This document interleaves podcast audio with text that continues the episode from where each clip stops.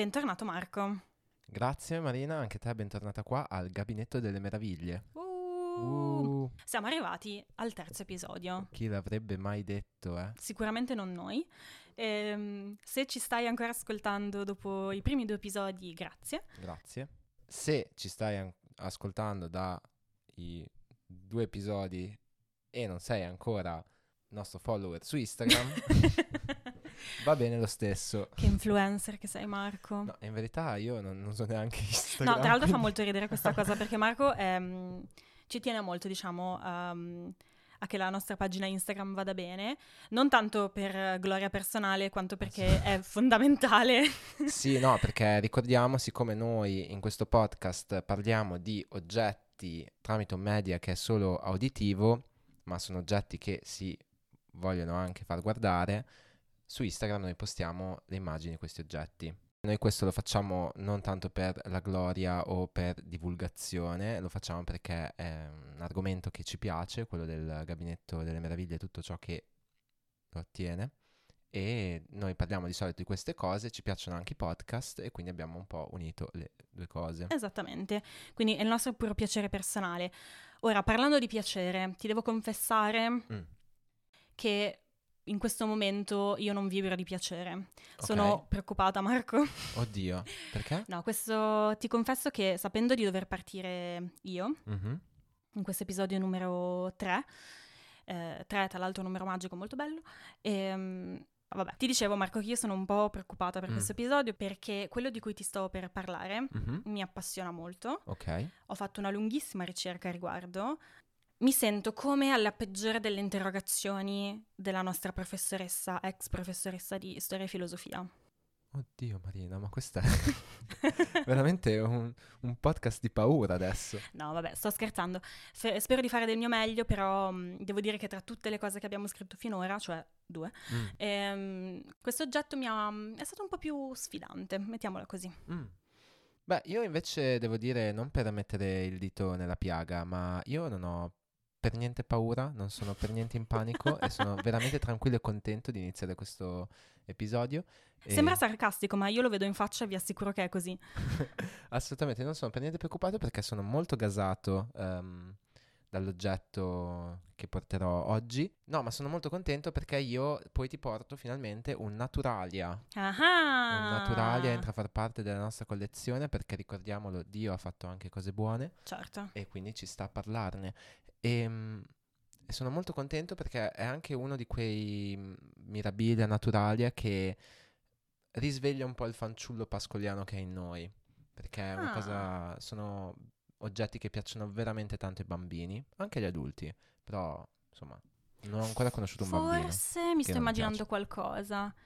Sono molto curiosa di sapere se, se effettivamente sarà così. Io spero di poter raccogliere le migliori vibrazioni positive che stai mandando tu in questo momento. Sta gongolando alla luce negli occhi. perché io so già cos'è di cui parlo. Eh, io sono molto curiosa, e, però devo trattenere la mia curiosità finché non mi sarà tolta questo splendido de- dente di cui ti devo parlare. Dente in termine metaforico, non starò parlando di un dente. Ok. Ehm, ok, direi che allora strappiamo, strappo il cerotto Sì, sì, sì, apriamo le porte. e cominciamo le danze.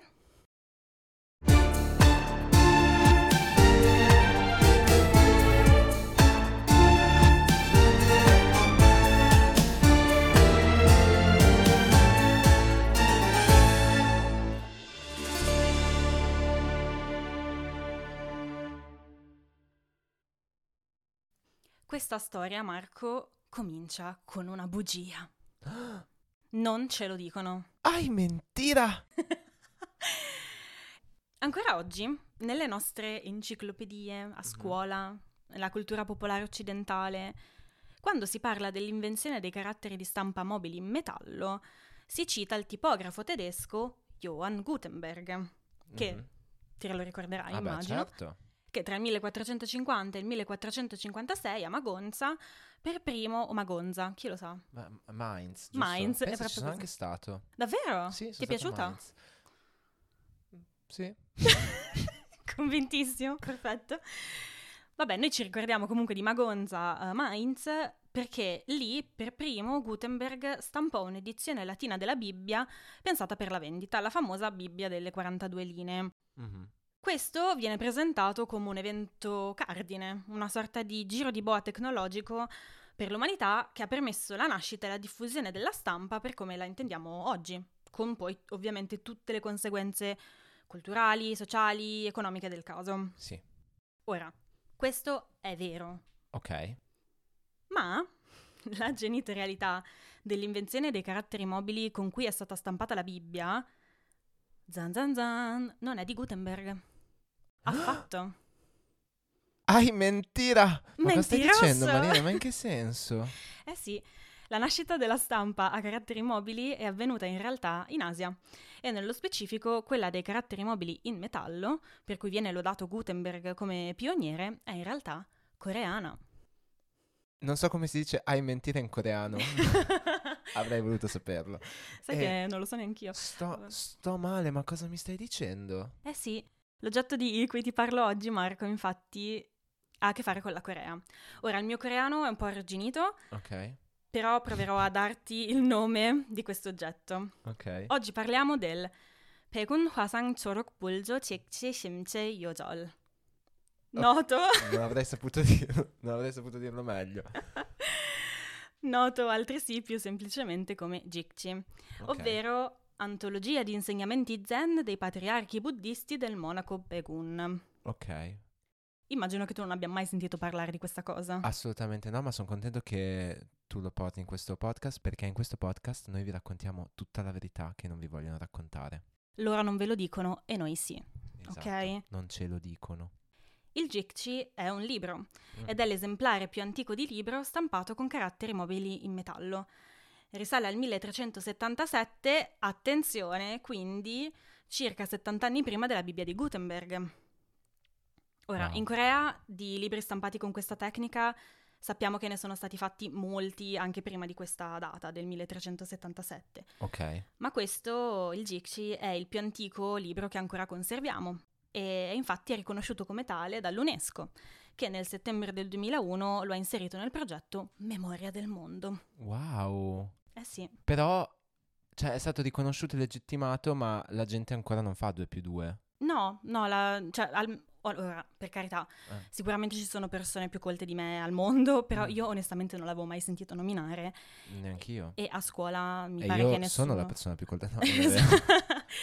però eh, non mi Sì. pare che a scuola nessuno ci abbia mai detto... Ma neanche uno di quei paragrafetti d'approfondimento che mettono nei capitoli, no? Parli di Gutenberg e poi in basso, cioè ci metti l'approfondimento, tipo Esatto. il Jikchi. No, no, niente, cioè, mai sentito nominare.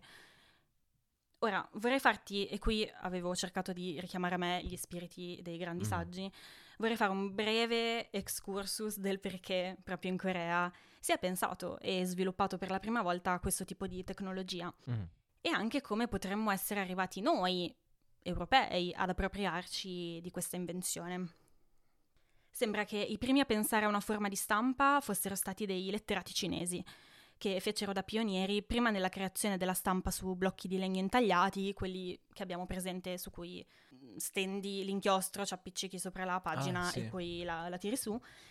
Dopodiché hanno effettivamente per primi cinesi cominciato a pensare ai caratteri mobili che rendevano tutto un pochino più facile ovviamente perché altrimenti per ogni pagina dovevi intagliare un intero blocco di legno. Mhm. Ehm, quindi hanno cominciato a mm, pensare a questi caratteri mobili prima in legno, poi in creta e in ceramica. Però sia il legno che la creta e la ceramica non erano materiali veramente adatti a questo processo. Il legno si espande, si restringe, non è particolarmente resistente. Idem creta e ceramica sono molto fragili, non mantengono bene la, la forma. E quindi, anche se l'idea era ottima, se la sono inventata loro, in realtà la stampa a caratteri mobili, nonostante la fantastica idea, non ha mai veramente preso piede. Ok. Era tipo una startup eh, in cui non credeva nessuno. Esatto, poi Ok. è arrivata la Corea, che come eh, il più grande miliardario prende l'idea e la fa sua. No, scherzo, in realtà Ok. assolutamente no.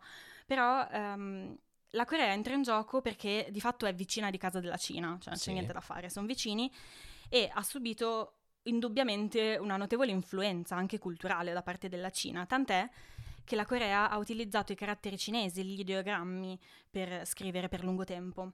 Mhm. Quindi è innegabile che sia stata influenzata dall'evidente utilità della stampa su blocchi di legno e poi dai caratteri mobili cinesi. Ecco, io l'unica cosa che so mh, a riguardo del- della Corea, diciamo, è che loro hanno appunto il loro alfabeto che ha, ins- ha introdotto un, un re proprio per facilitare l'alfabetizzazione, giusto? Eh sì, perché per tantissimo tempo mh, in Corea si parlava il coreano, Mhm. però venivano utilizzati appunto gli hanja, i caratteri cinesi, Mhm. gli ideogrammi per, per scrivere, che non era affatto comodo, non c'è niente Eh, da certo. dire. Quindi a un certo punto è arrivato un famoso re, mh, Sejong, che Mhm. si è inventato un nuovo alfabeto, che è un alfabeto vero e proprio, non sono ideogrammi, e grazie a questo diciamo che la Corea in antichità è diventato molto velocemente un paese letterato, con Ma grande... pensa, come il Rangioia dei Bamum. Ah, e guarda qui!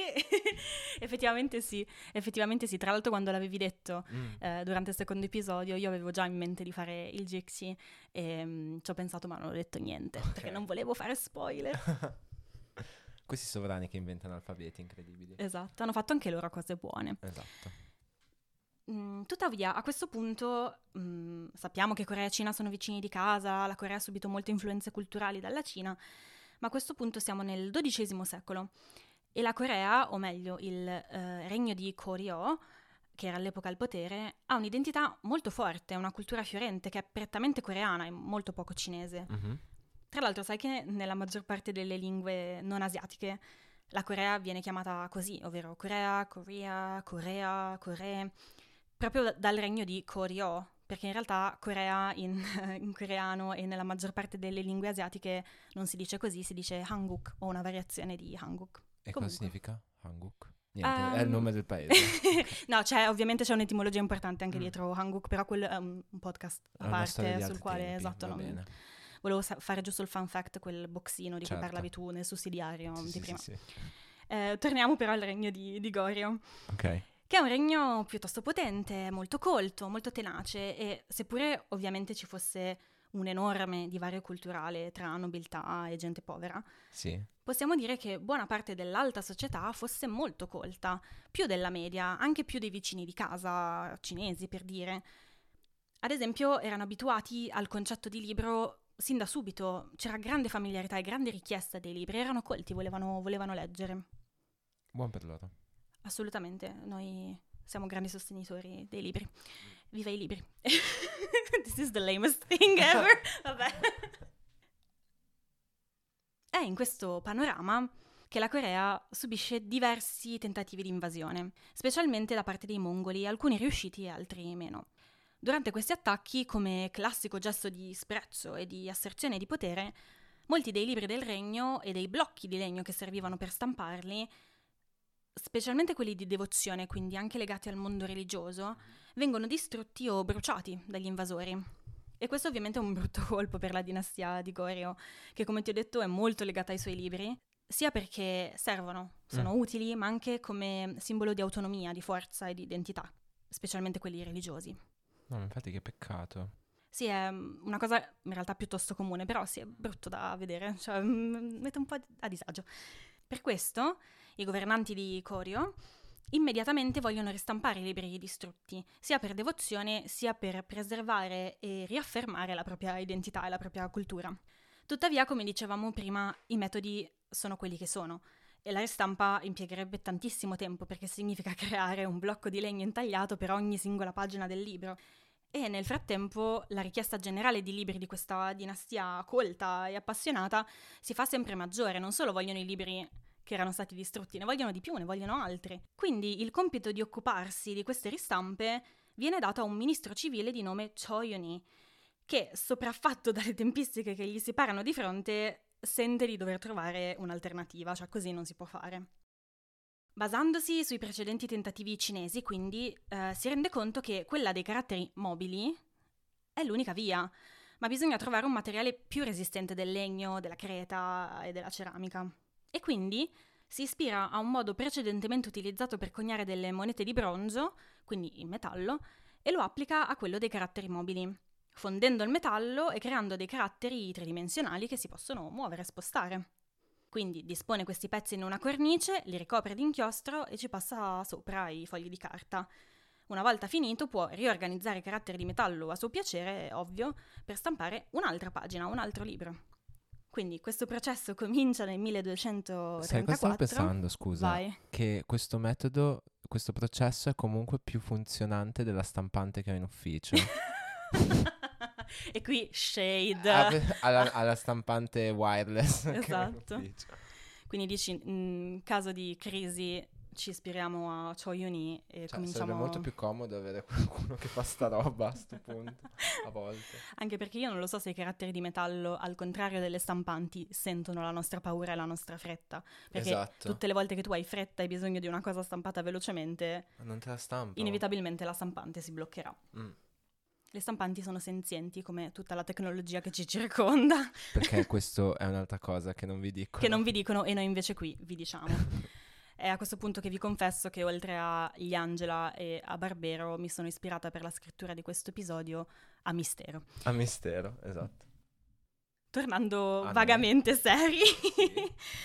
Quindi questo processo che nel 1234 Cho Yun-hee comincia si conclude nel 1250, che tu dirai, ammazza, un bel po' di tempo.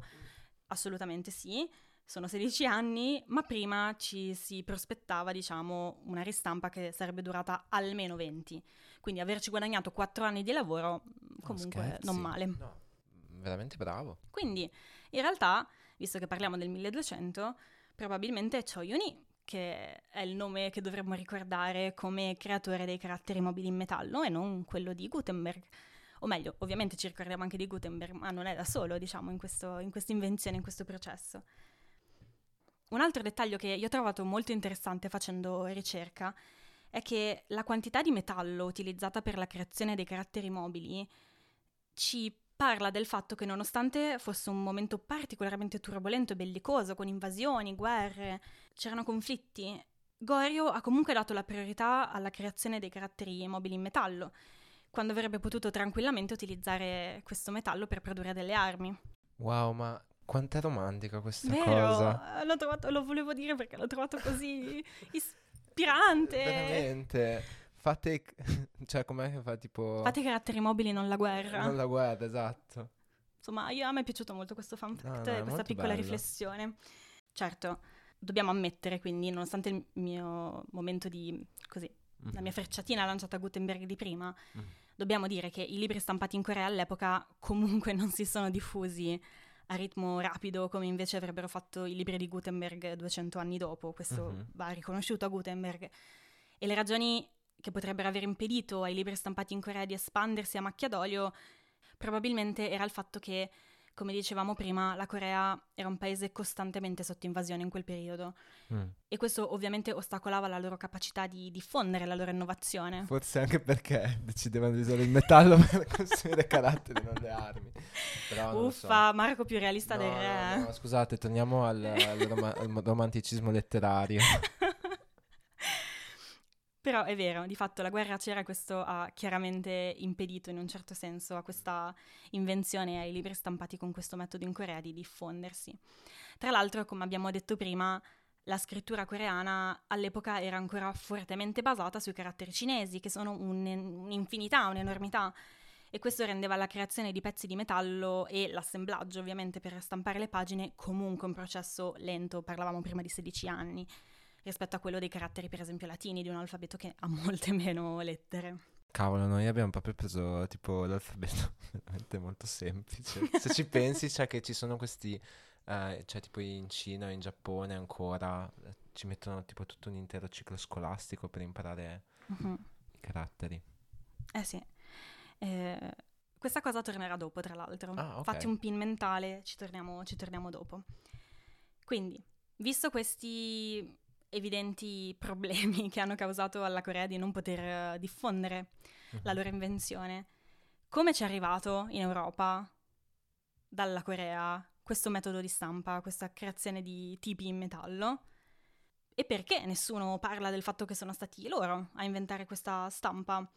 Al di là del fatto che noi siamo incredibilmente eurocentrici Mm. nella nostra cultura e un- anche un pochino razzisti. Mm, La teoria più interessante e convincente, ce ne sono tante, Ok. non particolarmente accreditate, diciamo, tra gli studiosi di questi temi, quella che ci convince di più è che la tecnologia di stampa si sia effettivamente diffusa da est a ovest, cioè probabilmente non è stato Gutenberg a inventarsela, guarda caso, qualche anno dopo quella, quella coreana. Ci sono troppe coincidenze. Troppe coincidenze. La verità è che probabilmente si è diffusa questa metodologia di stampa da est a ovest non grazie ai coreani, ma grazie ai mongoli, di, cu- di cui avevo parlato Ah. prima. O meglio, grazie ai discendenti di Gengis Khan, Ok. che attaccarono la Corea più di una volta, come dicevamo prima, la conquistarono anche se brevemente, e poi regnarono fino ai confini dell'Europa, tentando tra l'altro l'invasione dell'Europa fino al 1500 circa, e qui credo che Barbero mi sia testimone. Mm. Sappiamo infatti che Ipse dixit. Esatto. Sappiamo infatti che i mongoli tendevano a portare le loro tecnologie ovunque andassero nei territori che conquistavano Mhm. e grazie a questo fisiologicamente quello che loro si portavano dietro e che portavano in giro finiva per essere inglobato nella cultura locale, no? Mhm. Senza necessariamente che la paternità iniziale dell'invenzione venisse riconosciuta. Loro ne vedevano l'utilità, lo assimilavano e se lo portavano dietro. Un altro elemento a favore dell'ipotesi che possano essere stati i mongoli a portare questa tecnologia con successo fino all'Europa è il fatto che avevano qualcosa che nessun altro nella stampa aveva av- avuto fino ad allora, cioè un alfabeto. Mhm. I mongoli utilizzavano un alfabeto, non, non utilizzavano ideogrammi Ah, o cose dai. del genere. Quindi relativamente poche lettere per scrivere le parole, al contrario degli ideogrammi cinesi per cui ogni parola ha il suo ideogramma, quindi ogni parola aveva un suo tipo di metallo. Ma arriviamo finalmente a parlare del legittimo detentore del titolo di libro più importante della storia, che ahimè non è la Bibbia di Gutenberg, per quanto acclamata, ma è invece il Gicci, almeno finché si parla di, di stampa. Ma infatti io mi chiedo, ma di cosa parla il Gicci? Allora, il Gicci è mh, fondamentalmente un insieme di raccomandazioni, temi, Mm. Riflessioni sul buddismo. Ok. Non è un libro che di per sé contiene, ha contenuti particolarmente significativi. Ok. È un libro, potremmo dire, come un altro.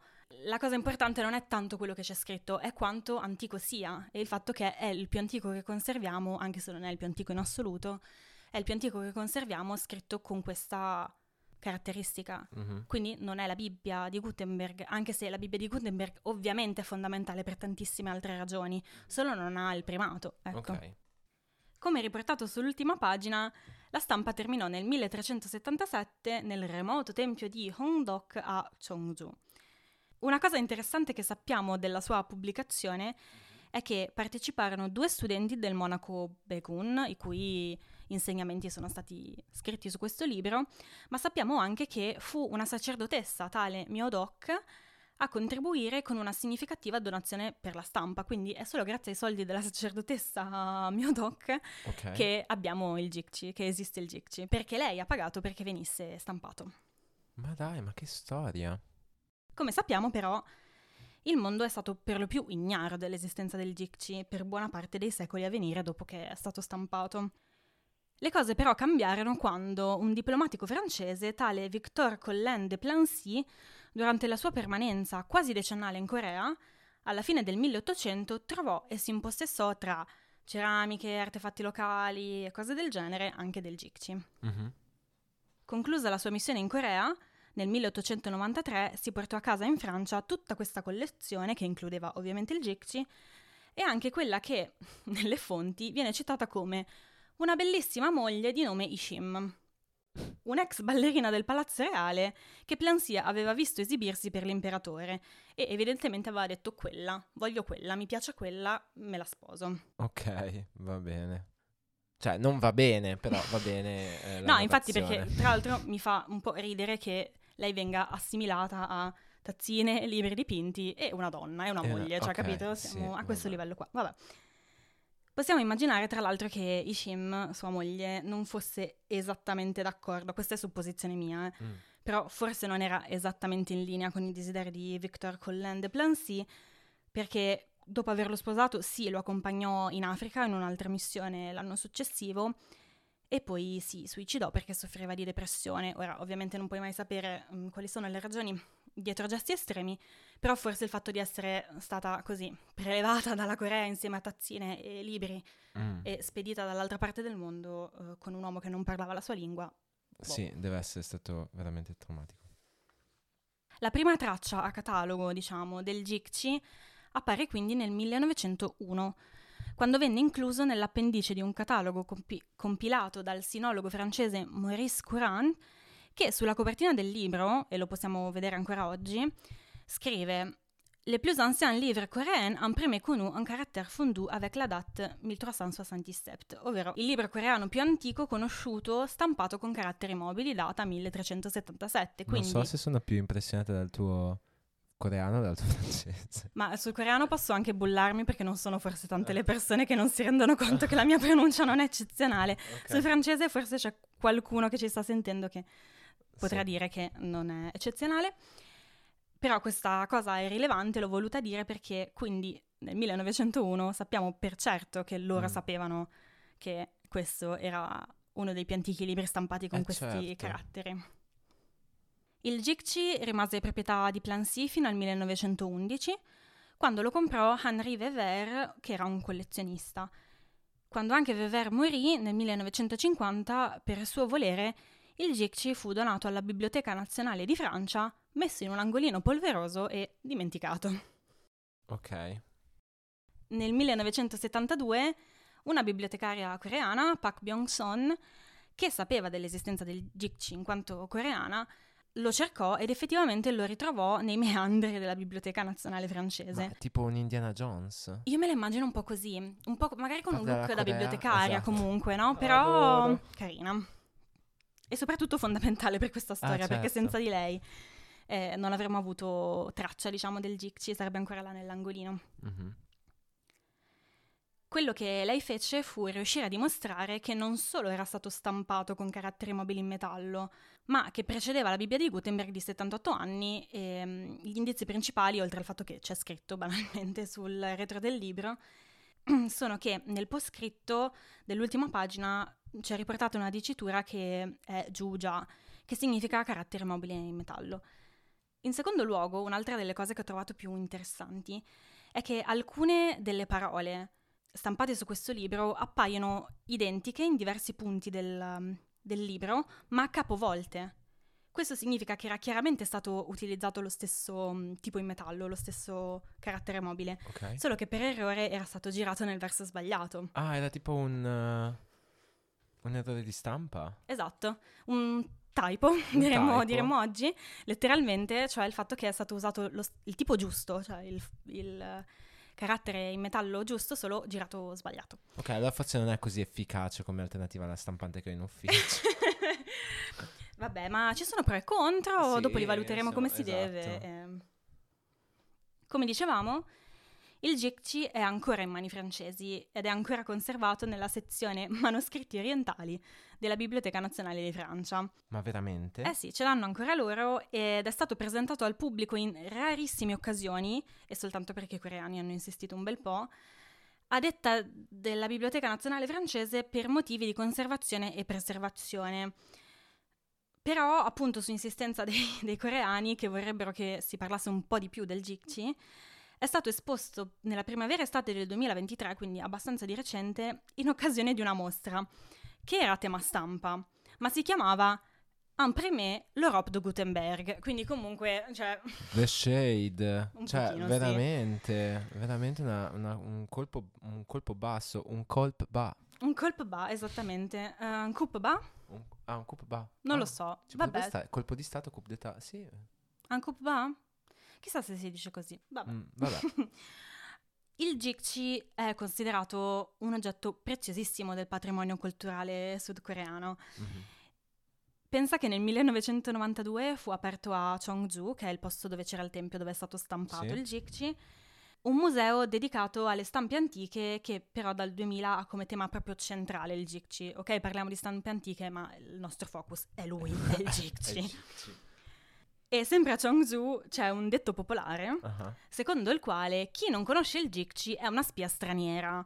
Questo perché chiaramente tutti i coreani conoscono il Jikchi, ma nessuno di noi sa che cos'è il Jikchi. Quindi se tu non sai cos'è il Jikchi, probabilmente non sei un vero coreano, sei una spia. Ah, beh, allora diciamo che questo podcast eh, è stato d'aiuto per eh, una missione, una missione No, in realtà ha rovinato la copertura Ah, di- esatto, il loro metodo per definire se effettivamente qualcuno è una spia o meno.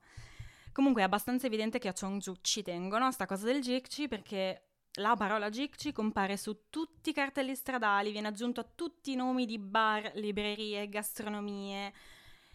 Cioè, in- ti- immaginati, non lo so, tipo tabaccheria al castello, perché è vicino Sì. al castello, capito? Gastronomia d'annunzio, perché... sì, perché è lì dal eh, Vittoriale, magari o è a esatto. Pescara. eh. Proprio così. Per qualche anno, tra l'altro, la squadra di calcio locale è stata ribattezzata Jikchi Football Club. Ora, Cioè- che cosa c'entri il Jikchi con il football club non lo sappiamo, però loro ne vanno fieri. È quindi- veramente quindi un mirabilia di unità nazionale. Loro sì, sì, sì, per loro è veramente qualcosa che E li unisce. E i francesi lo tengono tipo al chiuso, al buio, senza farlo vedere a nessuno, se non in mostre dedicate a, Gutenberg. Comunque. Tra l'altro, esatto, sì, quindi parlando di qualcun altro. Sì, ehm, pensa che parlando appunto di fenomeno culturale veramente rilevante per... eh, Chissà se c'è una canzone K-pop dedicata al, al Jikchi. Questo non lo so, ma ti stupirà, forse Eh? o forse no, sapere che esiste un'opera lirica che si chiama Opera Jikchi, proprio Ok. così, Va bene? e che è stata fatta una serie tv sull'emittente coreana NBC nel 2005 che si chiama, indovina un po'. Jikchi. Perfetto, sei stato Ah. stupendo. Ok. Quindi sì, hanno un... adesso vanno molto di moda no, i K-drama coreani, Sì, e quindi ti puoi immaginare una cosa più o meno del genere, ehm, però a tema, a tema Jikchi. Jikchi. Non, non so se è chiaro, loro ci tengono. Ci tengono, sì. E infatti il diritto di proprietà sul Jikchi è un po' conteso tra la Biblioteca Nazionale francese e la Corea del Sud. L'istituzione francese porta come argomento, diciamo, il fatto che il Jikchi non è soltanto un artefatto di importanza nazionale per la Corea, ma di eccezionale rilievo per tutta l'umanità ed è per questo che la teniamo in un angolino dei manoscritti orientali, Orientali, a prendere eh. la polvere. Eh certo. C'è anche da dire che i sostenitori della causa francese dicono che il libro può essere conservato meglio in Francia rispetto alla Corea, dove non lo so, loro suppongono che non verrà conservato Che sia- sufficientemente che si- bene. Ma scusa, ma la Corea voglio dire, non è mica... Ma la Corea ci ha fatto un museo specifico solo per il GIC, ci Eh, cioè, saranno... hanno un football club. esatto, cioè, cioè, metà dei nostri elettrodomestici sono fatti in Corea, voglio dire. Eh no, ehm, loro ritengono che il prestigio della Biblioteca Nazionale francese dia di più al GIC di quanto possano dare i coreani. Va bene. Va bene. Ora, al di là di chi possiede effettivamente il Jikchi, la cosa che sta più a cuore a me è il discorso occidentale sull'invenzione della stampa. Omettendo l'esistenza e l'importanza del Jikchi dai nostri programmi di storia o comunque sminuendone la sua rilevanza, secondo me contribuiamo a un- un'errata rappresentazione del mondo. E questo non è soltanto ingiusto, ma conferma anche degli stereotipi sbagliati ed è anche un po' ignorante banalmente. Sì, e poi l'eurocentrismo è passato di moda. Veramente basta, ci siamo Esatto. tutti un po' rotti le scatole di parlare sempre solo di noi stessi, ci sono altre cose al mondo. Esatto, esatto. Quindi io vorrei che il Jikchi avesse un posto all'interno del nostro gabinetto delle meraviglie, coreani state tranquilli, non ce ne vogliamo impossessare, Veramente, è un- eh. diciamo, un'immagine virtuale del Jikchi. Esatto. Sono felice di aver dato lo spazio che merita questa invenzione nel nostro piccolo, ne vado molto fiera, è stato difficilissimo per me, adesso Tira un sospiro di sollievo, Marina. grazie. E tra l'altro vogliamo anche aggiungere che ehm, ai nostri amici coreani che ci seguono e che sono fan del Jikchi, che lo metteremo in un bello scaffale tutto dedicato proprio a sé e non a un genere di scritture orientali. Sì, di cioè non un generico manoscritti orientali. Esatto, no, no, sarà tipo... Cioè, la prima cosa che vedi in fondo alla stanza, proprio ci sarà tipo tutto un tappetto rosso che ti porta verso il Jikchi con tipo gli abbaglianti sopra. sì, io sono contenta. Se Esatto. facciamo così sono molto molto felice e magari lo esponiamo in una mostra che non si chiama l'Europa di Gutenberg, cioè Esatto. si chiama magari il Medioevo. Jikchi e Jikchi. Gi- Jikchi era We are in our GCR. Va bene, grazie mille Marco, mi hai sostenuto e mi hai supportato in questa esposizione che a me dava un pochino di preoccupazioni. Um, io adesso voglio lasciare parlare te. Ah, Marina. Allora, noi torniamo bambini perché io ti parlo di un tema che piace molto ai bambini, ma che piace anche agli adulti. Io ti parlo di dinosauri. Sì, ti parlo di un dinosauro. Ovviamente i dinosauri sono. Mm, Scusa, Marco, devo prima sapere una cosa. Eh. Qual è il tuo dinosauro preferito? Te l'avrei chiesto io. Ok. Però grazie per avermi preceduto perché mh, mm, dimostriamo che siamo sulla stessa lunghezza d'onda. Allora, io sono un grande fan del Parasaurolophus, mm-hmm. che è questo dinosauro erbivoro che aveva questa specie di, uh, non so, corno all'indietro sulla nuca e tipo faceva questi urli. E sono attaccato al, a questo dinosauro qui perché da piccolo non ci sono più, però da piccolo io mangiavo i cereali al cioccolato e come ah, mascotta avevano questo parasauro Lofus. Sì. No, non li conosco. Eh, ma se non li producono più, ma da tanto. Quindi, infatti, io ho questo ricordo da piccolo di questa certo. scatola di questo dinosauro.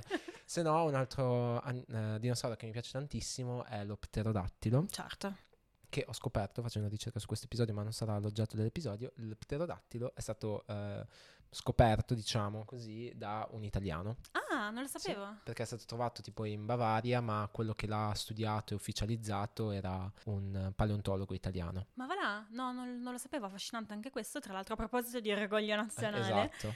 Tu invece? Allora, il mio preferito è sempre stato il brachiosauro. Ok. Ehm, però devo dire che da quando abbiamo scoperto, ci è stato detto che probabilmente i dinosauri avevano le piume, mm-hmm. ehm, devo dire che l'idea di un T-Rex con le piume mi piace, mi piace molto, cioè lo trovo abbastanza favoloso.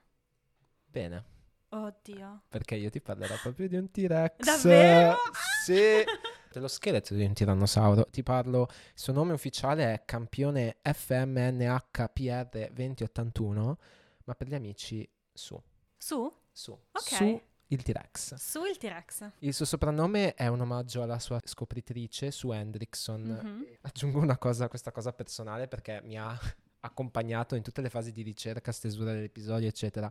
Io ogni volta che appunto cito, ripetevo tra me e Su, mi veniva in mente la canzone dei Dion, Run Around Su, te la ricordi? Perché Dio no. era il nostro professore di inglese che ce la faceva ascoltare. Ah no, no, no, no, sì, sì, eh, sì, sì, adesso ho capito. Infatti certo. l'ho, l'ho, l'ho, l'ho, messa diverse volte, l'ho ascoltata anche venendo in qua perché... Beh, raccomandiamo ovviamente, tipo, tipo, playlist, se vuoi ascoltarti sì, come sì, sottofondo. Run Around Su dei Dion. E proprio come la Su della canzone, eh, la Su T-Rex è stata sballottata parecchio parecchio in giro. Mm. Ha, mm, è andata da una parte all'altra degli Stati Uniti eh, seguendo una trama che ha dell'incredibile, fino a trovare la sua ultima casa eh, nel Field Museum of Natural History in Chicago, nello stato dell'Illinois. Certo. Io ti dico, questo sarà un dramma vero e proprio perché eh, non mancano infatti entusiasmo per la scoperta, eh, tradimenti, complottismo, indiani d'America e FBI. No, vabbè, ma anche qui, ragazzi, cioè noi stiamo facendo di fatto un podcast che è un pitch perenne per, per delle serie per televisive. le serie televisive, vi prego. Tra l'altro, in verità, su, su il T-Rex è stato fatto un documentario, Dinosaur 13, Dinosaur 13, che però io non sono riuscito a vedere integralmente. Infatti, voglio fare un appello. Uh-huh. Uh, colgo l'occasione per fare un appello a tutte le piattaforme di streaming. Non dedicate una pagina descrittiva con una locandina sulla vostra piattaforma se non avete il film. Io adesso per il prossimo mese, Marina, ho l'abbonamento a Mubi perché io cercavo questo documentario e Mubi aveva una pagina dedicata a questo documentario con tanto di locandina, descrizione, recensione, eccetera. Eppure, una volta che mi sono abbonato per un mese, non c'era il documentario. Inaccettabile. A volte succede, anche su Netflix, Amazon Prime, io faccio questo appello. Ma infatti questa cosa è particolarmente misleading, cioè io me lo ricordo succedere su Netflix, mm. per cui tu cerchi il nome, lui ti dice certo, sì, sì, certo, certo, certo te lo suggerisce. Ma vorresti per caso invece guardare... guardare tutta sta serie di roba che non ti interessa? Eh, infatti. Allora, e infatti io adesso per un mese ho cancellato subito l'abbonamento, perché tanto so che mh, non guarderò eh, nulla su Mubi, però insomma per il prossimo mese Marina se ti interessa ti do le credenziali d'accesso. Ah no, ci sono un po' di cose interessanti Sì, su sì, Mubi, no, ma però... infatti è in questo mese, poi dopo Però non questo documentario che era l'unica cosa che avrei voluto vedere a questo punto volentieri anch'io. Esatto, E io sono riuscito a vedere qualche spezzone perché in giro su internet se ne trovano, eh, oppure se cambi il VPN, insomma negli Stati Uniti c'è l'Amazon Prime. Comunque eh, su Su non mancano certo le fonti perché su Su è stato scritto molto, non solo di ricerche scientifiche ma anche proprio di tutta la storia che è successa e quindi le informazioni sono riuscito a reperirle comunque. Ma prima di parlare a- nello specifico di Su e della sua storia volevo dire qualche fun fact sui Mhm. tirannosauri, no? Certo. In generale. I primi resti di tirannosauro furono scoperti nel 1902 quando Barnum Brown trovò dei fossili nella formazione Hell Creek nel Montana, negli Stati Uniti appunto. Ok. Il genere tirannosauro poi è stato classificato sempre da lui nel 1905, quindi tre anni dopo, e nel 1915 mostrò al pubblico il primo scheletro di tirannosauro completo al Museo di Storia Naturale di New York. Wow. Perché- pensa essere lì a vederlo per la prima volta. Sì, ma poi vedi anche tutto il tempo che passa dalla scoperta, dall'ufficializzazione di questa nuova specie, perché ovviamente noi non ci pensiamo, ma all'inizio venivano introdotti questi dinosauri che in verità non esistevano perché erano fusioni di più scheletri messi Ah, assieme. Certo, un E grande qui- classico dei- delle Camere delle Meraviglie. È rarissimo trovare uno scheletro di dinosauro completo. Mm. su eh, il T-Rex è speciale in questo senso perché è lo scheletro di, dinos- di tirannosauro eh, più completo che è stato trovato fino ad oggi. Oh wow. All'epoca, quando è stato scoperto, era anche il- lo scheletro di dinosauro più grande che era mai stato Mhm. trovato, ma poi questo record è passato dopo qualche anno a Scott, il T-Rex. Mi fanno ridere questi vero. nomi da persone. Allora, su, come ti ho detto, è stato scelto il nome perché è un omaggio alla scopritrice. Scott, invece, eh, è stato scelto questo nome perché all'epoca, del suo rit- al momento del suo ritrovamento, la squadra di ricerca aveva tipo una bottiglia di scotch con sé. Negli ultimi 110 anni, da quando appunto mh, è stata introdotta questa, questa nuova specie di dinosauro, sono stati ritrovati in tutto 46 tirannosauri Mm. però di cui solo tre sono completi per più del 50%, tra cui su, Mm. come dicevo. Mhm. In media si trova un tirannosauro ogni 10 anni, quindi diciamo che Ah. scoprire un tirannosauro non è una cosa da tutti i giorni. Eh no. Bene, ora che ti ho edotto sul Tyrannosaurus Rex, conosciamo meglio il personaggio di Su, poi dopo parlare della sua epopea post mortem. Allora, innanzitutto bisogna dire che nonostante sia stata chiamata col nome della donna che l'ha scoperta, noi non siamo certi del sesso di Su. Eh, Ah. quello rimane un mistero, non sappiamo se fosse maschio o femmina. Eh, un'autopsia condotta sul fossile, se non sono state fatte ovviamente mm, tantissime, eh, ha rivelato che Su è sopravvissuto a numerose eh, ferite prima di morire per cause ancora sconosciute. Oh no. Pen- Sì. non- quindi non, non è stata uccisa come tutti gli altri dinosauri da No, no, no, no, meteorite? No, no, no, no, no. L'autopsia ha trovato eh, fat- fratture guarite sulle costole, sia sul lato destro che sul lato sinistro, eh, indicando che deve essere sopravvissuta a, a due attacchi traumatici. Come vedi io le do del lei, le do del, del lui, a, a seconda del, Certo. del momento di come mi viene. Inoltre, ossa nelle braccia e nelle gambe mostra- mostrano segni di guarigione da infezione e aveva delle buche considerevoli nella mascella, cioè se tu vedi la sua mascella vedi proprio dei buchi. Ah, I ricercatori credono siano stati cara- ca- eh, tutti mh, questi buchi credono siano stati causati da parassiti piuttosto che da altri dinosauri. Quindi su, diciamo, è stata abbastanza non godeva di salute eccellente, ecco. No, e tra l'altro ti aggiungerò, soffriva anche di una condizione molto familiare a, a noi umani, perché alcune delle sue vertebre presentano crescite ossee eh, che sono indicanti di problemi alla schiena. Oh no, aveva mal di schiena, su. Sì, era un T-Rex con il mal di schiena e le braccine corte corte. Oh, povero su. e forse anche artrite. Ah, Addirittura forse aveva anche l'artrite. Comunque, mi, mi ritrovo in su molto più di quanto mi aspettavo. Sì, lei è una di noi, ovviamente. Nonostante le varie ferite e malattie, comunque eh, si ritiene che Su avesse l'età veneranda di ot- 28 anni quando è morta. Siamo venerandi noi, Marina. Esatto. E considerando che comunque l'aspettativa di vita di un T-Rex è stimata a 35 anni, quindi Mm. Allora, sul lato positivo possiamo dire che eh, Sue potrebbe non aver affrontato tutte queste storie, questi traumi da sola. Peter Larson, che è un personaggio che eh, impareremo a conoscere tra poco, ha suggerito che il fattore che ha permesso a Sue di sopravvivere così a lungo, con così tante ferite, potrebbe essere stato l'aiuto da parte di altri T-Rex. Oh. Lui sostiene che i T-Rex manifestassero comportamenti sociali complessi come la cura del partner. Ora, non lo so.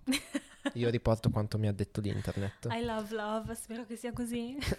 esatto, il tirannosauro con i problemi alla schiena, le braccine corte corte è un compagno di vita. Parliamo adesso del dramma che ha seguito eh, il ritrovamento di Sue. Ok, Allora, vai. partiamo appunto con la sua scopritrice. Sue Hendrickson ha trovato i fossili della T-Rex la mattina del 12 agosto 1990 su una parete rocciosa di un ranch nella Dakota del Nord, che è uno stato degli Stati Uniti.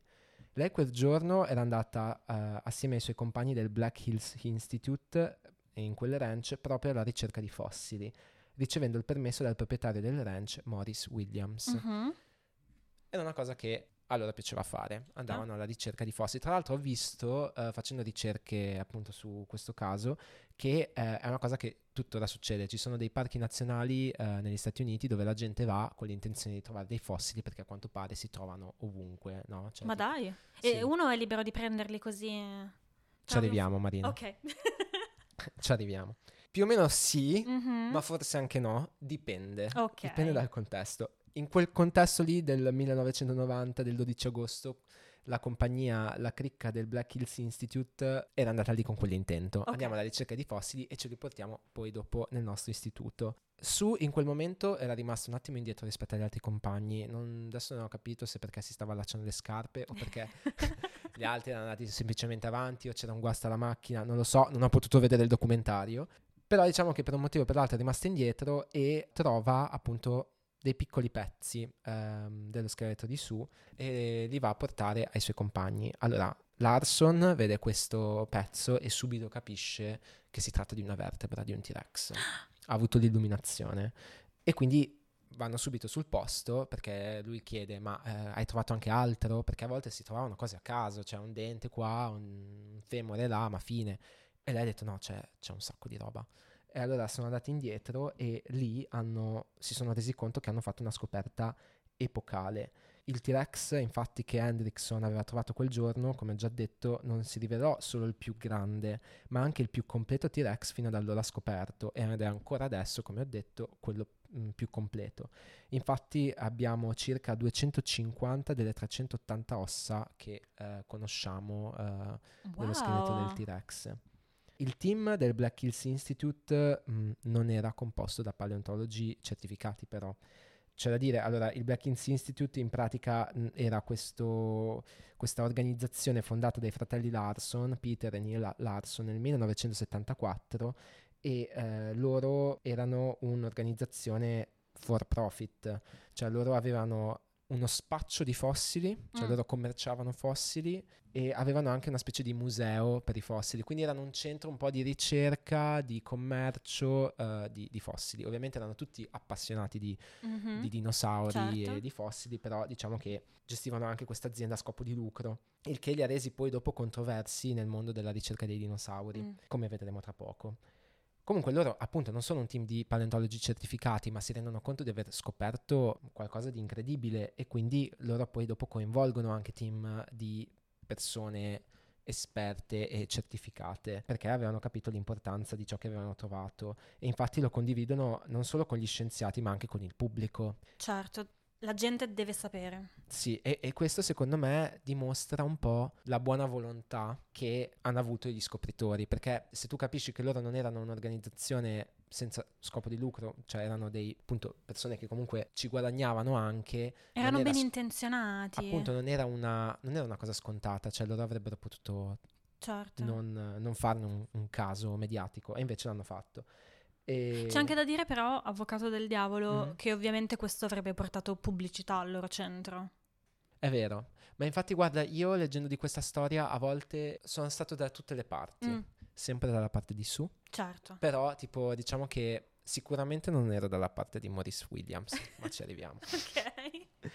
Comunque, loro, eh, il Black Hills Institute, organizza una squadra di estrazione dello scheletro di Sue, eh, ovviamente chiedendo sempre il permesso a Maurice Williams, lo pagano 5.000 dollari Mm. per poter scavare il fossile dal suo ranch e portarlo eh, nella loro sede a Black Hills, che è a, no, scusa, a Hill City, sempre nel South Dakota, che è un piccolo centro urbano di 1028 abitanti. Cioè, quindi diciamo che Sue è diventata molto speciale molto presto per gli abitanti della zona. I bambini ovviamente sono andati di matto e Peter Larson permetteva al pubblico e agli scienziati eh, di eh, venire a vedere l'estrazione di Sue mentre la stavano facendo. Oh, bello. Sì, cioè era- lui aveva coinvolto, comu- aveva creato un momento, no? Mhm. E la prima settimana, almeno nei piccoli ritagli che sono riuscito a trovare del documentario, lui racconta che la prima settimana è stata di estasi pura.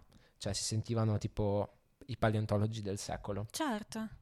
E, Ma comprensibilmente, cioè, voglio dire, è effettivamente qualcosa di straordinario. Anche io sarei voluto andare a vedere. Eh, eh, sì, infatti. Ovviamente apro un attimo una piccola parentesi sul, sulla controversia di cui adesso andiamo a parlare perché diciamo che mondo, l'ambito era molto diviso eh, all'epoca perché ovviamente su diventa un caso mediatico e alcuni a- accademici, eh, quindi paleontologi certificati, sostenevano comunque il lavoro fatto dal Black Hills Institute nonostante fossero appunto un'organizzazione a scopo di lucro perché facevano presente che se tutto, poi sempre immaginiamoci in un contesto americano, Mhm. ehm, se tutto dovesse dipendere dalla ricerca, l'estrazione eccetera dalle università o dai centri di ricerca ufficiali del, di qualche dipartimento, agenzia di governo, probabilmente non avremmo tutti gli esemplari che abbiamo oggi e, e ci sta che questi dilettanti appassionati eh, dell'ambito una volta che trovano qualcosa ci guadagnino anche qualcosa, anche Mm. perché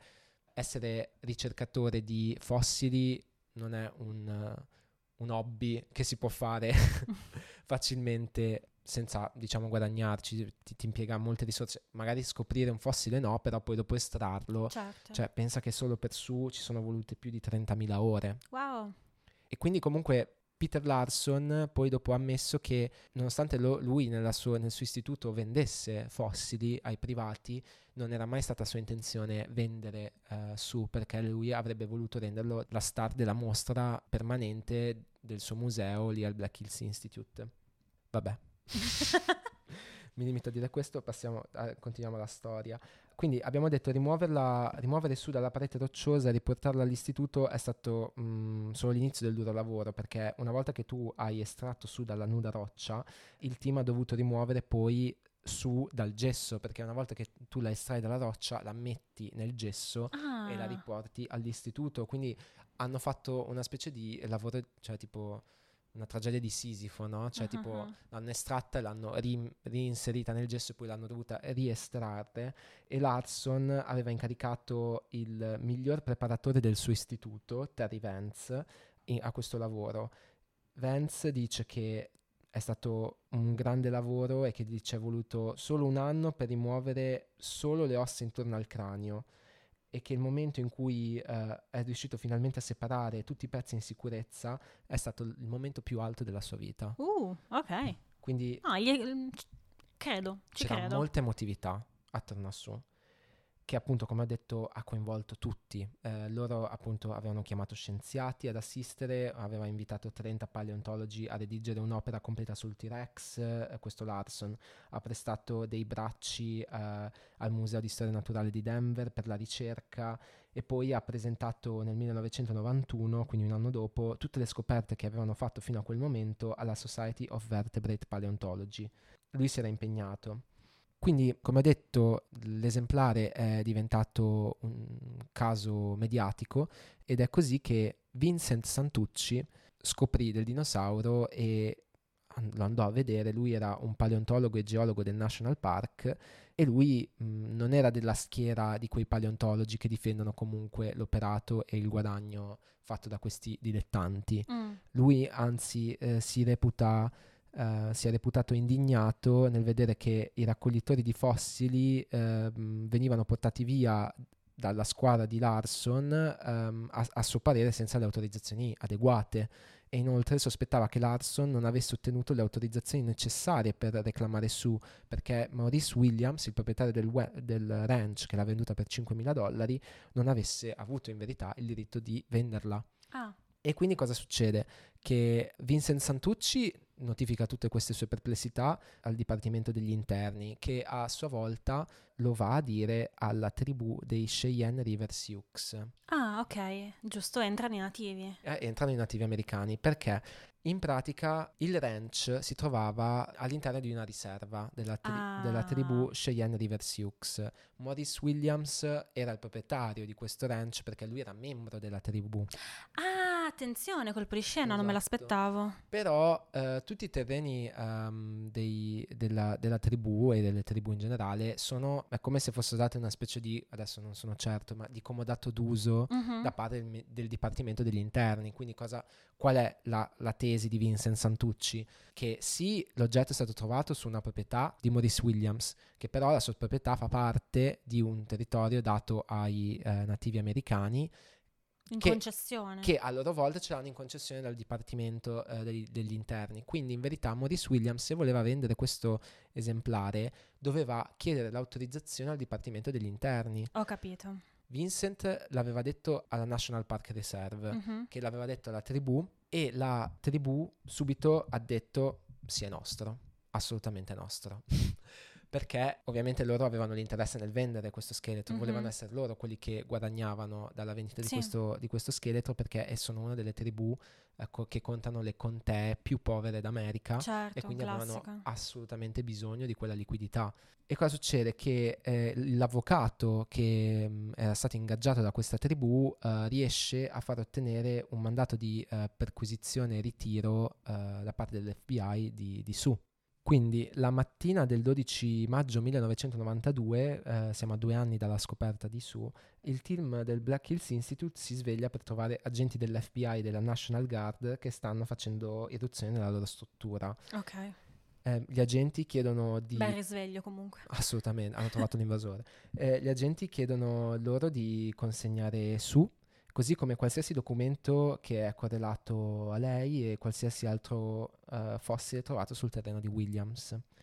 Peter Larson, preso dalla disperazione, cerca di ricordare a questi agenti che Su aveva 67 milioni di anni. È fragile. Eh, aveva 67 milioni di anni e soffriva di artrite. certo, a senior citizen. Esatto, e non era facilmente trasportabile.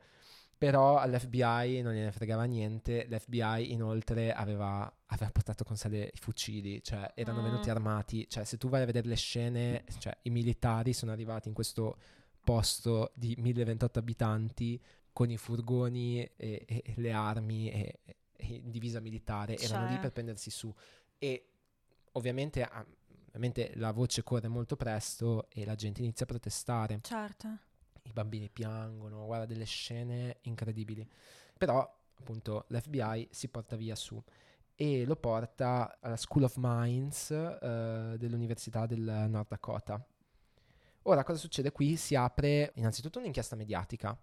Ma hanno ragione i dilettanti a prelevare dei fossili, a venderli, perché qual era l'altra faccia della medaglia, quella che difendeva Vincent Santucci, che ci sono ogni volta che vengono trovati dei reperti da questi dilettanti che vengono messi in vendita, che poi magari finiscono nelle collezioni private, ma anche se finiscono nei musei, i paleontologi e gli certificati non hanno modo di studiare i resti trovati nel terreno in cui sono stati trovati, Ah, certo, perché sì. vengono estratti e poi venduti. Poi se finiscono in collezioni privati, chi si è visto si è visto, nel senso che non si, va- non si viene a sapere niente ma anche se venissero dati poi dopo in, in musei o al- a, a- a dei ricercatori per lo studio, non si possono sapere delle informazioni importanti sul ritrovamento proprio. Ok, Qui c'è make da- sense, cioè ci Sì, sta. no, ma infatti secondo me hanno senso tutte e due le, le tesi, diciamo, Mhm. che erano state portate. Quindi diciamo che il Black Hills Institute, mosso sicuramente dall'emotività personale, perché avevano una storia con su, forti anche del sostegno della loro comunità,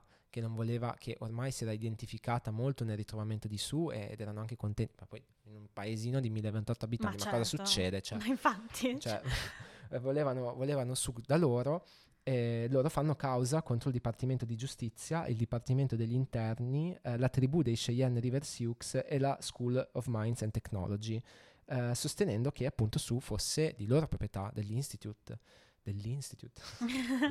Ehm, inizia poi quindi questa contesa di chi è di chi è Su quando entra Williams dicendo ma vi ricordate che lo scheletro l'avete trovato nel mio ranch? Sì, voi mi avete dato 5.000 dollari, però in verità quei 5.000 dollari non erano riferiti, non erano destinati all'acquisto di Su. E quindi sono io che possiedo ancora il fossile. E perché te li hanno dati allora questi 5.000 euro così? No, per camminare sulla mia terra, non lo so. Oh my god. Questo caso dura qualche anno, dura, finisce nel 1994 e ne esce un chiaro vincitore che è appunto Maurice Williams. No! Sì, perché il giudice distrettuale degli Stati Uniti stabilì che Williams non aveva avuto il diritto di vendere su all'istituto nel 1990 perché non aveva richiesto il permesso al governo federale e quindi l'acquisto di 5.000 dollari era nullo. Ora io non credo che Larson abbia ottenuto, il Black Hills Institute abbia ri- ottenuto un rimborso di 5.000 dollari, quindi quei dollari sono stati persi. Non mi sembra di aver, cioè io non ho neanche visto o non ho neanche trovato informazioni sul fatto che uh, Williams abbia, dovu- abbia pagato una multa perché ha venduto questo pezzo in primo luogo, perché appunto non l'ha ven- cioè era una vendita nulla. Adesso io questa questa è una zona un Gli aspetti un po' legali, ecco. È un sono- buco di trama, lo ammetto. eh, un giorno riuscirò a vedere quel documentario e scoprirò cosa è successo. Fatto sta che la proprietà ritorna a Williams.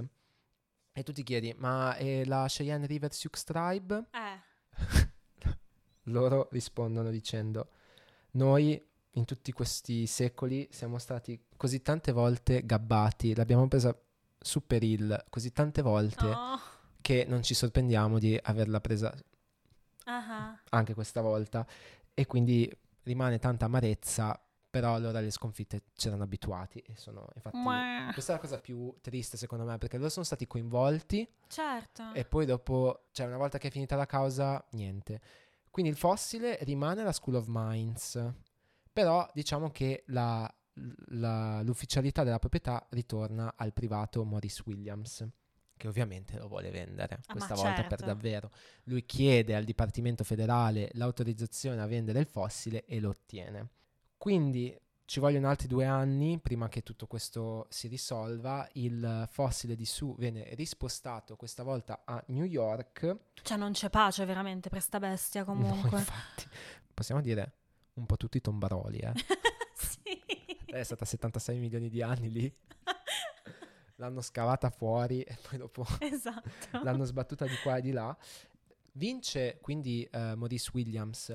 Perdono la Cheyenne River, Sioux- la Cheyenne River Sioux Tribe, ma anche il Black Hills Institute. Eh, certo. Perché loro da lì sono diventati parte, cioè diciamo che i media e il dipartimento, il governo hanno voluto fare di loro un esempio, no? Di Mm, quello che non si, di quello che non si deve fare. Ha iniziato una, una indagine a effetto domino su tutti gli altri fossili che eh, loro avevano venduto, magari in passato, avevano Ah, messo in ok. mostra e a volte questi fossili potevano essere stati ritrovati in proprio posto pubblico, no? certo. e di loro hanno voluto fare un esempio e quindi non tanto per su ma per altri fossili che sono poi dopo entrati nell'inchiesta alcuni membri del, del Black Hills Institute sono stati multati fino a 10.000 dollari Eh, Neil, uno dei fratelli Larson, è stato multato mi sa per 5.000 dollari mentre Peter è andato, ha dovuto anche scontare due anni di carcere Oh wow, ok. ha fatto appello per essere scagionato, però non ha vinto, è andato in carcere e per due anni lui poi dopo ha cercato di, ha provato di, di fare del buono il cattivo tempo, Ah, ok. Perché eh, siccome era diventato un po' una celebrità, quando è entrato nel carcere, un po' una celebrità perché tutta la sua storia è andata nei media, eh, lui ha tenuto lezioni per altri carcerati su eh, temi di paleontologia e vita su Marte, Che eh? Eh? era la sua altra passione evidentemente. Come il personal trainer e mm, linguista del primo episodio. Esatto, eh, ricordiamo il personal trainer poliglotto di lingue antiche. Comunque, tornando a Maurice Williams che ottiene il permesso per vendere su, nel 1996 Su viene trasferita alla casa d'aste Sorby di New York, dove almeno eh, ritrova un membro dell'istituto perché sarà Terry Vance, quello del momento più alto della mia vita, quando sono riuscito a liberare il, il cranio del teschio del, di su, è quello che eh, poi aiuta a preparare su per la vendita. Ci passa tipo 2000 ore a, pre- Wow. 2000 ore a preparare su per la vendita e alla fine dice che tutto questo tempo trascorso con Su non è il momento più alto della sua vita, ma è un momento agrodolce della sua vita Ok. perché ha avuto una lunga relazione con lei e lo, lo voleva ricordare e sapeva che potrebbe non essere mai stato più in grado di lavorare con lei.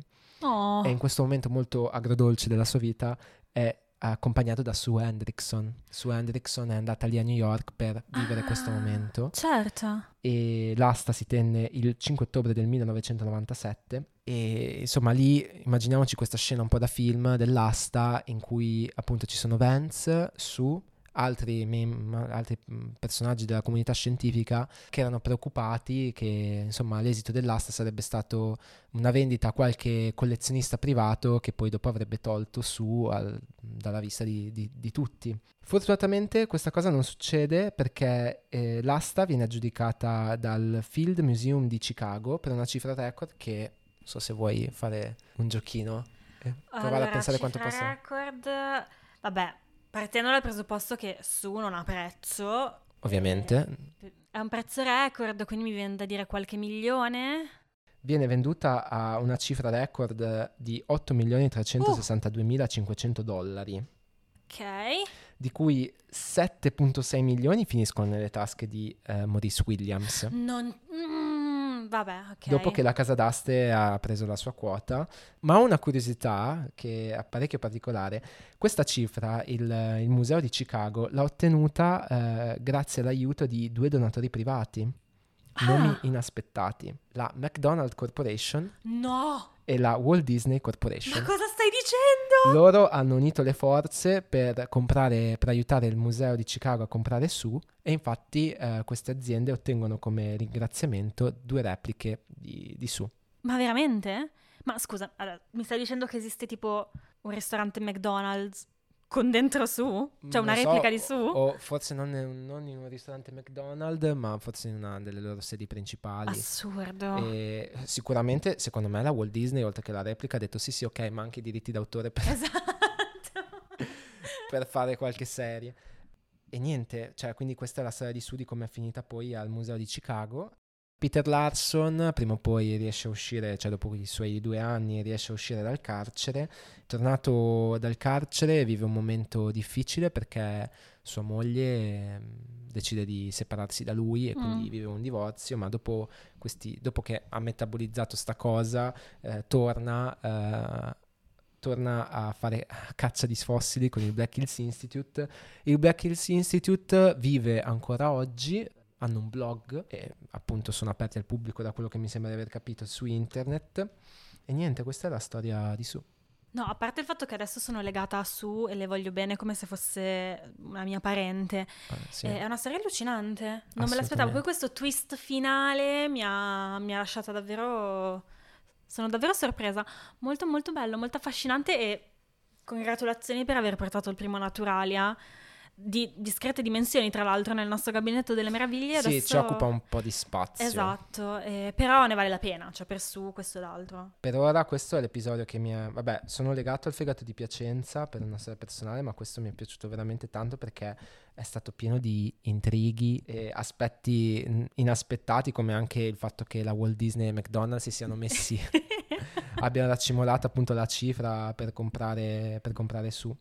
Pazzesco. È davvero molto affascinante, bello. Grazie. Ah, e un'altra curiosità, se qualcuno mai capiterà di andare a Chicago a vedere su, ehm, lo scheletro di su, come abbiamo detto, è quasi completo, Giusto. eh, in, cui- in quanto conta la maggior parte dei- delle ossa di un tirannosauro, però il, cra- il teschio di su non è quello vero, quello è una replica, perché il teschio vero era troppo pesante da essere messo in assemblaggio con il resto dello scheletro Ah, e quindi è esposto sempre nello stesso museo, ma in un'altra parte, in una teca. mhm. Bellissimo. Ma tu sei, sei passato da Chicago, ti è capitato di vederlo oppure... No, Ok. no, non sono neanche riuscito a vedere il documentario, ci credo. no, questa rimarrà un'onta. Dobbiamo rimediare in un modo o nell'altro. Assolutamente, però un giorno mi piacerebbe vederlo su, assolutamente. E Che bello, Anche perché sì, a Chicago mi dobbiamo- piacerebbe visitarlo. Sì, infatti. Chicago, città molto ventosa e dobbiamo trovare posto per su adesso. Dobbiamo spostare un po' di scaffali, fare un po' di largo, ma ce la faremo, dai. Fortunatamente avendo un gabinetto delle meraviglie che è una stanza narrativa eh, ci mettiamo poco ad allargare gli spazi. Eh, è stato bello, grazie per ehm, averci ascoltato. Eh, noi ci risentiamo tra due settimane per eh, fare un'altra passeggiata tra questi scaffali e raccontarvi altre due storie affascinanti. che si stanno riempiendo sempre di più. Sì, vi faremo scoprire antri oscuri di- del nostro gabinetto. Grazie mille allora. Alla prossima, ciao! Ciao!